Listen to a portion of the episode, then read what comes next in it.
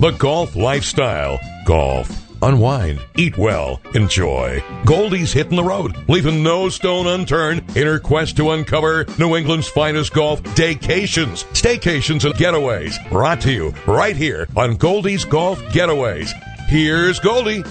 This week, I'm winding down my local New England golf getaways with a golf daycation to the South Shore town of Kingston for a round of golf at the Indian Pond Country Club, then a bite to eat at Port Bistro Restaurant. Opened in 2001, the private 18 hole Indian Pond Country Club features a 52,000 square foot clubhouse with a grand ballroom and one of the largest pools in southeastern New England. Indian Pond's challenging 6,614 yard championship golf course is surrounded by conservation land and situated within Indian Pond Estates. It must be seen to be appreciated. Indian Pond Country Club is currently accepting applications for membership. For more information, go to IndianPondCountryClub.com. Next, it's off to Port Bistro, located on Main Street in Kingston, the sister restaurant to Sinatra in Braintree.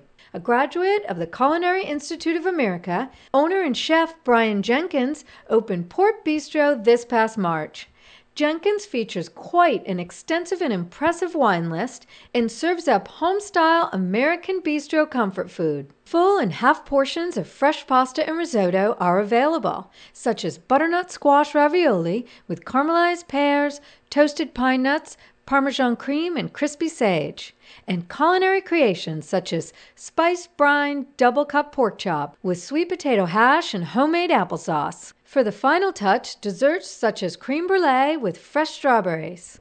For more information, go to portbistrokingston.com. Don't forget to check out my reviews. Go to 959watd.com backslash golf getaways. And be sure to tune in next week because I've got a very special announcement to make that you won't want to miss. I'm Liza Churchill for 959 WATD.